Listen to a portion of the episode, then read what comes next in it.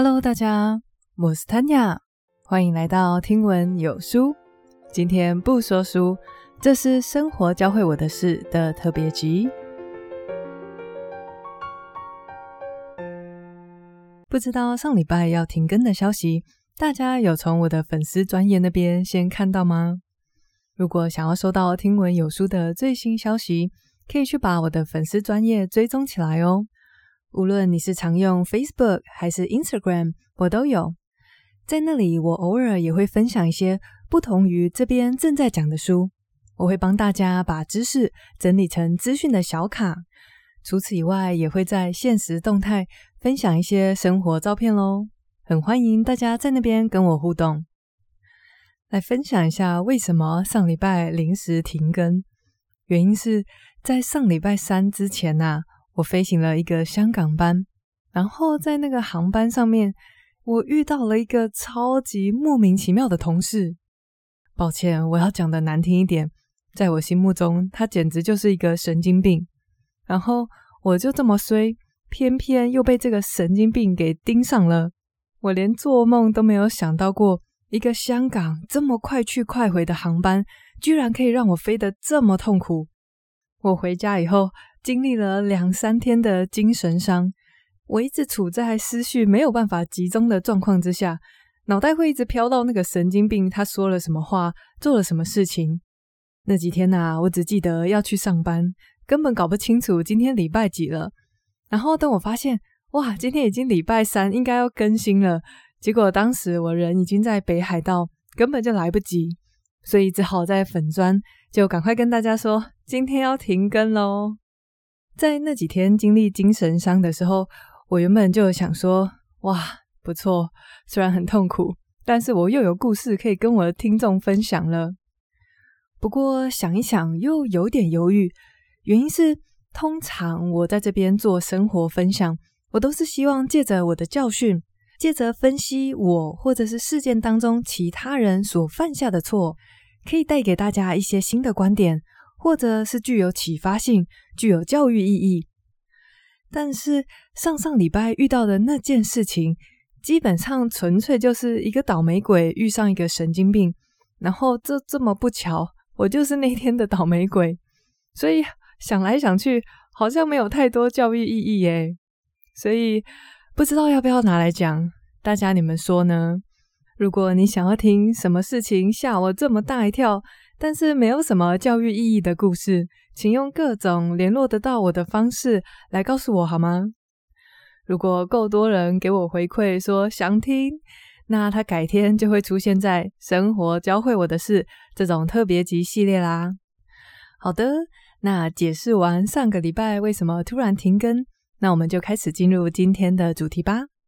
今天早上刚从旧金山回来，中间我们在没有服务的时候。就是大家都已经吃饱喝足，灯关掉了以后，我们有大概接近四个小时的待命时间。那在这一段比较闲置的时光，我就已经想好今天要来跟大家讲一些什么了。在我们去旧金山的路上，遇到了一件事情，结果呢，刚落地旧金山，我们就接到公司的通知说，这个人写我们客诉报告啦。而且这个事件我也是关键人物之一哦。那今天就想要来跟大家讨论，从这个事件当中，我们可以学到什么事情？我会从两个方向来探讨。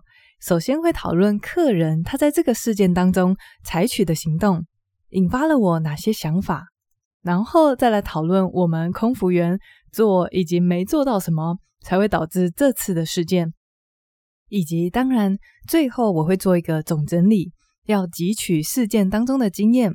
让未来避免类似的事情再次发生。那么，如果你也对这次的客诉事件以及后续引发我的思考历程有兴趣的话，那我们就一起听下去吧。大家如果常常在这边听我讲书，应该可以想象得到我的个性其实就是还蛮温和的，然后平常话不多。那在工作上，我不敢说自己对客人有多好，鞠躬尽瘁之类的，但是也不会怠慢。然后我的态度就还不错，这样子。所以上线飞了大概快要八年的时间，到目前为止没有收过任何一封针对我个人的客诉信。不过倒是有几封，就是客人是针对某一件事情抱怨，那这件事情的责任归属我也在其中之一。像这个样子，有两三个人要承担责任的客诉，我记得我好像收过两件吧。那在前几天，我收到第三件喽。写客诉信的客人呢，那天坐在豪华经济舱，是我跟另外一个同事负责服务的地方。事情是发生在我们送完餐以后，这个客人就按了一个服务铃，然后我就走出去看他需要什么。走到他那边，他就拿着餐具包跟我说：“小姐，你们这个餐具包里面有一只小蟑螂。”当下我就想说：“哇，不妙。”结果我回头一看，刚好我们那天的座舱长他就从我身后走过来。那遇到这种事情，我当然是赶快要报备老板呐。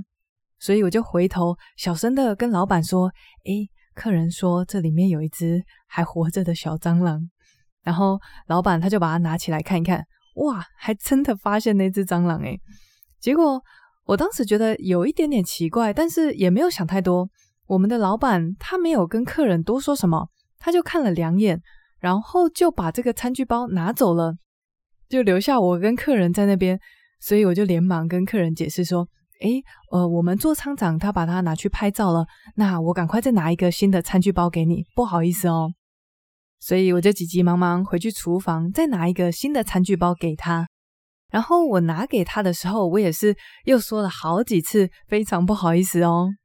然后这个女生，她从头到尾在跟我们反映这件事情的时候，脸上其实都没有什么表情，也没有特别生气的感觉。那既然如此，我就当做她是接受我们的道歉了。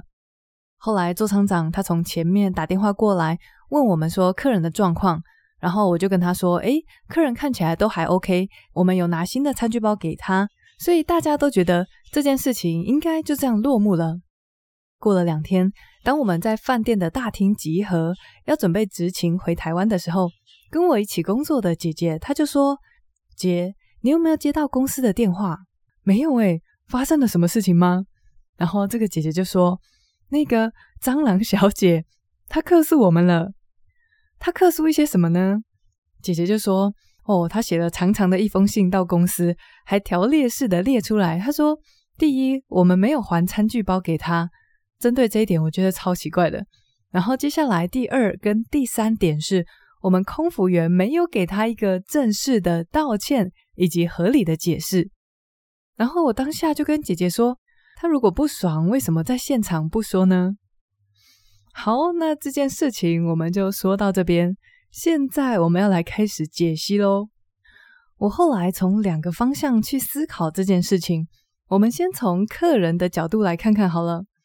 我觉得这件事情真的不完全是错在我们。如果公司听到我在这里检讨客人，应该会发疯吧？但是不管他，这是我的节目。好，我觉得客人没能做到的是什么呢？其实就像我当时在跟姐姐讲的一样，不高兴的话，他为什么不说呢？当下他如果心里面觉得真的很不舒服，哇，看到蟑螂觉得好恶心哦，然后食欲全无啊，还是心里面有阴影之类的。他其实可以稍微跟我们表达他心里面的不满。你今天就算是一个很客气的人，你依然可以表达说：“诶，这件事情让我感觉真的非常不好。”然后他也可以向他在事后写的客诉信那里要求我们给他一个道歉、解释，都好啊。但是他完完全全的隐藏起来，什么都不说，表情也没有面露难色。那在这种情况之下，我们当然就不会觉得这件事情有多大条。我们会觉得，诶，这个女生好像很能够体谅。毕竟有的时候，说真的，你有食物的地方，真的是很难完全杜绝这些呃虫虫啊、蟑螂什么的。所以在我们的眼里，就会觉得这件事情已经落幕了，他没有计较啊。结果没想到，他深深的怨气埋在心里。一下飞机，立刻写抱怨信。OK，好，我现在讲一个另外一个充分表达愤怒的客人。当时发生什么事情呢？应该是在一个月前吧。我跟另外一个男同事在送餐的时候，因为我们当时被夹在两台餐车中间，结果这个男同事他靠我太近了，我当时背对着他，结果弯腰下来拿餐的时候，就撞到他拿着饮料的那只手，所以他手上的饮料就泼到客人了。那被洒到的这个先生，哇，很生气，他一直在重复说：“你们这个训练真的要加强诶，害我好好的一顿饭都不想吃了。”所以这个客人充分的表达他的愤怒，那我们就知道，哇，事情有点大条。面对这样子的情况呢，我们一开始是先动用经济舱的资源，拿给他一些扑克牌呀，或者是小点心做赔罪。结果这客人看起来还是蛮不爽的，所以我们当然还是回报给当天的座舱长。后来座舱长他立刻就从商务舱那边变一个冰淇淋跟小点心过来。哇！一递上去，这个客人笑容满面，然后事情就这样解决啦。因为他表达他的愤怒，所以我们可以做后续的处理。当然，事后也就没有再收到什么客诉的信函了。不知道大家听完这两个事件的比较，会不会想到一句话，那就是“会吵的小孩有糖吃”。我觉得这句话通常带有负面的意味，好像这个社会特别会奖励那些吵吵闹闹啊。懂得争取权利的人，然后安安静静的就活该吃亏的感觉。但是，你如果试着从大人的角度重新理解这句话的话，你可能会发现，其实大人不是不给安静的小孩糖吃，诶，而是这些小孩不说，我们很有可能只是没有注意到他想吃，也许他就是一个不吃糖的孩子，所以。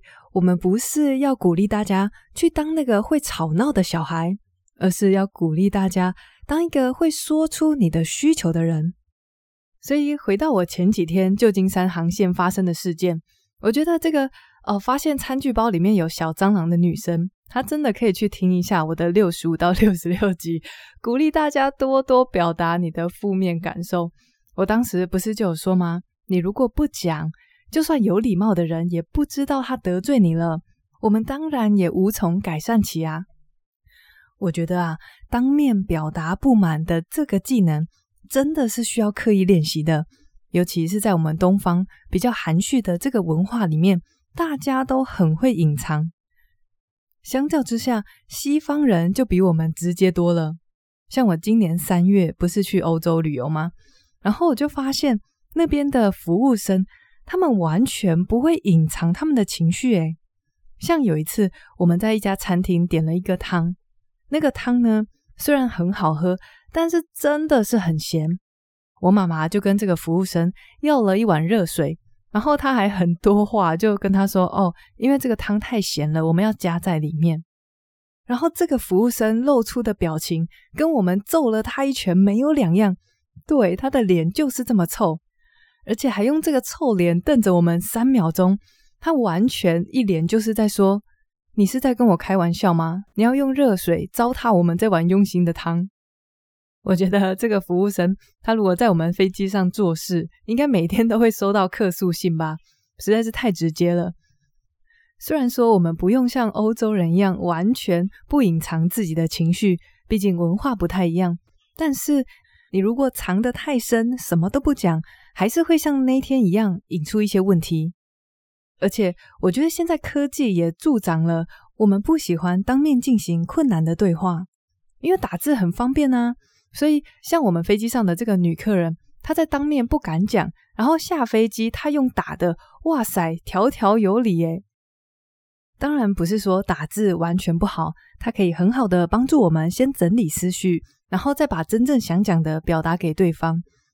只是说，我们还是要注意，不要因为这样让自己当面表达不满的能力变成趋近于零。因为有很多事情，时机过了就是过了，你可能再也遇不到这个人，或者是别人让你不舒服的时候，你当下没有办法讲，也就没有办法制止他了，对吗？好，所以这个是我认为客人没有能够做到的地方，那就是当面表达他的不满。接下来呢，也要检讨一下我们自己啦。我后来想想，我们当时的确是有一点太轻忽这件事情了。毕竟有小蟑螂出现在餐具包里面，真的是让别人观感蛮不好的。那为什么当时我们没有再做进一步的补救措施呢？就像我之前遇到那个表达愤怒的客人，也许可以拿给他一个什么商务舱的东西，来让他感觉心情好一点呢？当然，刚刚这个客人没有表达不满是其中一个原因。那在我们这边的原因啊，我认为是因为责任被分散掉了。我之前读过一本书，叫做《影响力》，这一本畅销书呢，也是给出非常多精彩的观点。我来跟大家解释一下，什么叫做责任被分散掉了。在这本书里面啊，他提到的一个蛮心酸的例子，就是有一个女孩子在一个夜晚遇到了一个变态杀人狂，然后在这个杀人狂追到他，并且把他刺死以前，他已经沿途跑了很多个巷道，然后而且一直尖叫，一直喊救命，但是街坊邻居没有人出来帮他，甚至也没有人打电话叫警察。之后这个新闻一出来，各家媒体都下了非常耸动的标题，像是“诶，这个世界是没有同理心的吗？现在的大众这么冷漠吗？”不过，作者并不认为这件事情只是单单因为大家都变成一个冷血动物。他们进行了一些实验，发现其实一般民众还是非常乐意出手协助需要帮忙的人的。那为什么在事发的那天晚上，大家就没有出手相救呢？原因就在于那一天目击者众，他们每一个听到尖叫声的人都会觉得，诶。这附近人这么多，一定会有人去帮他的。当每一个人都这么想的时候，就没有任何一个人采取行动了。所以，我们那一天其实也是类似的情况。因为那位小姐跟我反映状况的时候，座舱长刚好也在现场，所以我就觉得，诶，这件事情责任已经不在我了。如果要采取什么补救措施，应该也是座舱长去处理的吧。那我猜想，也许那天的座舱长他心里面也想说：“哦，我们家小朋友负责那个区域，那他应该会去照顾客人的情绪，所以就变成这样子。你觉得我会去做，我觉得你会去做，然后就没有人去给他所谓正式的道歉了。”好，那责任分散掉的这个概念可以给我们什么样的启发呢？我记得在《影响力》那本书里面，他给大家的一个提醒是。如果你今天是需要帮助的人，假设你今天在公园散步，然后你突然觉得身体的一半没有了知觉，接着你意识到，哇，惨了，我中风了。那在你倒下来的这几秒，可以做的一件事情是什么？如果你身边有一些人，请你指定一个人看着他的眼睛，还可以的话，指着他，告诉他说：“我需要帮忙。”因为你如果不这么做的话，你身边的路人，他看到说这个人慢慢倒下，他们不太确定发生什么事情，所以就开始会，诶，你看我，我看你，然后大家都没有人采取行动，全部人都一致的想说，那应该是没有怎样吧，他可能只是在休息。所以，如果你是站在需要被帮助的角色，请你指定一个帮助者，来避免这种责任被分散掉的风险。不过，如果我没记错的话，作者好像没有特别讲要怎么样避免这种明明就有人需要帮助，但是却没有人采取行动的状况呢？我想应该是因为真的很难，在你不确定发生什么事情的情况下，大家通常都不会贸然采取行动。我们会先看看别人怎么做，那别人不行动，我们可能也就不行动了。所以。我觉得，如果这件事情在工作上对我的启发就是，假设未来发生了某些事情，我自己是觉得说，诶，这件事情应该不关我的事了吧？我觉得这件事情责任可能已经在别人身上，但是我不太确定的时候，我未来会更积极的去追踪事情的后续，来确保飞机上的客人都得到他们需要的帮助。在生活当中，你也有遇到过这种？因为觉得好像责任被分散掉了，而不小心出现的纰漏吗？比方说，爸爸觉得妈妈会看着孩子，然后妈妈觉得爸爸应该在看呢，然后小朋友就跑不见了，类似像这样的情况。如果要避免，我觉得最好就是事先做好责任的归属，并且在事件当中学习。因为有些事情，我们可能跟其他人、跟同事啊、家人会很有默契，知道说谁要去处理。但是也有一些事情是它的界限没有这么清楚。如果是因为这样而发生一些疏失的话，那我们也只能尽量的从事件当中学习，下一次一定会做得更好。那一样来帮大家整理今天的重点喽。为我们带出这一集的事件是，我在飞机上遇到一个客人，他的餐具包里面有一只小蟑螂。那他因为在飞机上都没有表达他的不悦，但是事后又写了一封客诉信函来，所以这件事情让我产生了一些想法。首先，我是从客人的角度来谈起。我觉得客人呐、他其实可以在现场更多的表达他的不满，因为这个样子我们才有机会去弥补。就像我们曾经不小心用饮料泼到一个客人，他强烈的表达他的不满以后，我们就可以积极的来想办法说，诶，看看怎么样可以让他心里好过一点。但是因为飞机上的这个女客人她什么都没有讲，我们就觉得她没事，完全可以体谅这个状况。结果没想到事后却接到报告。那经由这个状况，我想要提醒大家的就是，虽然现在打字很方便，但是绝对不要让自己现场表达不满的能力通通都没有。如果你不太确定要怎么表达不满的话，可以回去听一下六十五到六十六集，在那边有详细的解说，教大家怎么用非暴力沟通来传达出我们的失望啊，或者是生气等等。我们可以非常有礼貌，但是依然清楚的表达。这个是针对客人这个部分的讨论。那接下来就回到我们空服员身上了。我觉得我们当时之所以没有做进一步的弥补的原因，就是因为责任被分散掉了。就像在《影响力》这本书里面有介绍的概念一样，当目击者超过一个人的时候，很有可能发生的状况就是。我们彼此都认为对方会去做这件事情，结果就是都没有人去做。所以在有这种责任会分散掉的情况之下，如果你今天是一个求助者，请你在目击者当中挑选一位，明确的告诉他你需要帮忙，这样就可以有效的避免责任被分散掉。那如果我们是旁观者呢？我自己的想法是，不要把责任推得这么快。尽管每个人都有责任，但是我们自己的那一份可以多承担一些。因为当我们承担责任、采取行动的时候，身边的旁观者大多也会跟着一起动起来。因为大家原本只是不太确定该怎么做，不太确定责任的归属而已。大家其实并不是不想帮忙。说到这里，我突然想到，我不是时不时都会请大家给听闻有书一个五星好评吗？或者是请大家到每一集的资讯栏下面帮我填一个问卷回馈，但是常常我讲完以后都会很失望的发现，诶，为什么这么少人去帮我做这些事情啊？我现在就深深的体会到，原因就是你们每一个人听完都觉得，反正一定会有人去帮弹雅用的，结果就是真的很少人去做。诶，现在听完责任分散的这个概念以后。你会愿意帮我采取行动、承担责任吗？我们来试试看好不好？这一集啊，如果你已经听到这里，我相信你应该是听闻有书的忠实听众。那我现在很想要知道的是，你们喜不喜欢这种来自我生活中发生的事情的特别集？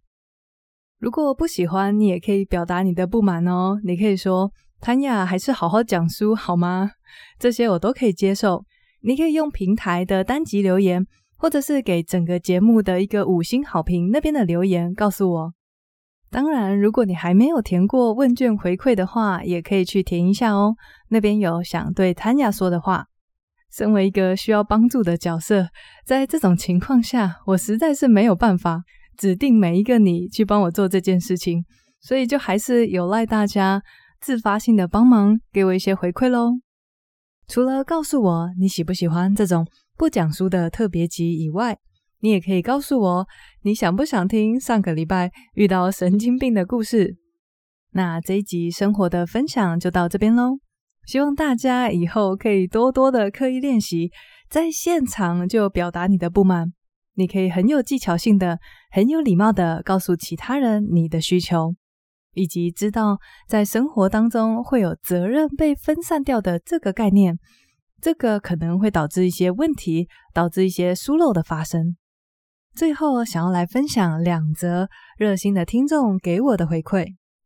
第一个很特别，不同于以往大家会在各个平台留言给我，Tony 他直接寄了一封 email，他说感觉我的声音很温暖、好听，很能够带给人正能量。另外，Tony 也提醒我，早期的集数里面有一些连结已经失效了，真的还好，他有跟我说。我后来回去把所有的连结都再整理了一次，让大家可以更方便找到我在分享的书籍。另外一则是 Rebecca Lin 在 Apple Podcast 写的，她说：“谢谢您的分享，她听了三集负面感受的内容，就是今天有提到的六十五到六十八集，听过以后帮助了她许多，很清楚、有逻辑、容易理解，是个很优质的节目。”谢谢 Tony 跟 Rebecca 的肯定、提醒以及祝福，大家所有的留言我都有看，不过碍于时间的关系，没有办法一一分享。只希望你们知道，在我觉得很累，不知道自己到底在干嘛，不想录音的时候，看到你们的回馈，总会让我打起精神，又可以继续坐到电脑桌前，充满活力的跟大家分享我觉得很棒的知识。那谢谢你今天跟我一起学习，别忘了告诉我你喜不喜欢这种新型的特别集，以及想不想要听上礼拜飞机上发生的冲突事件喽。我们下次见啦，拜拜。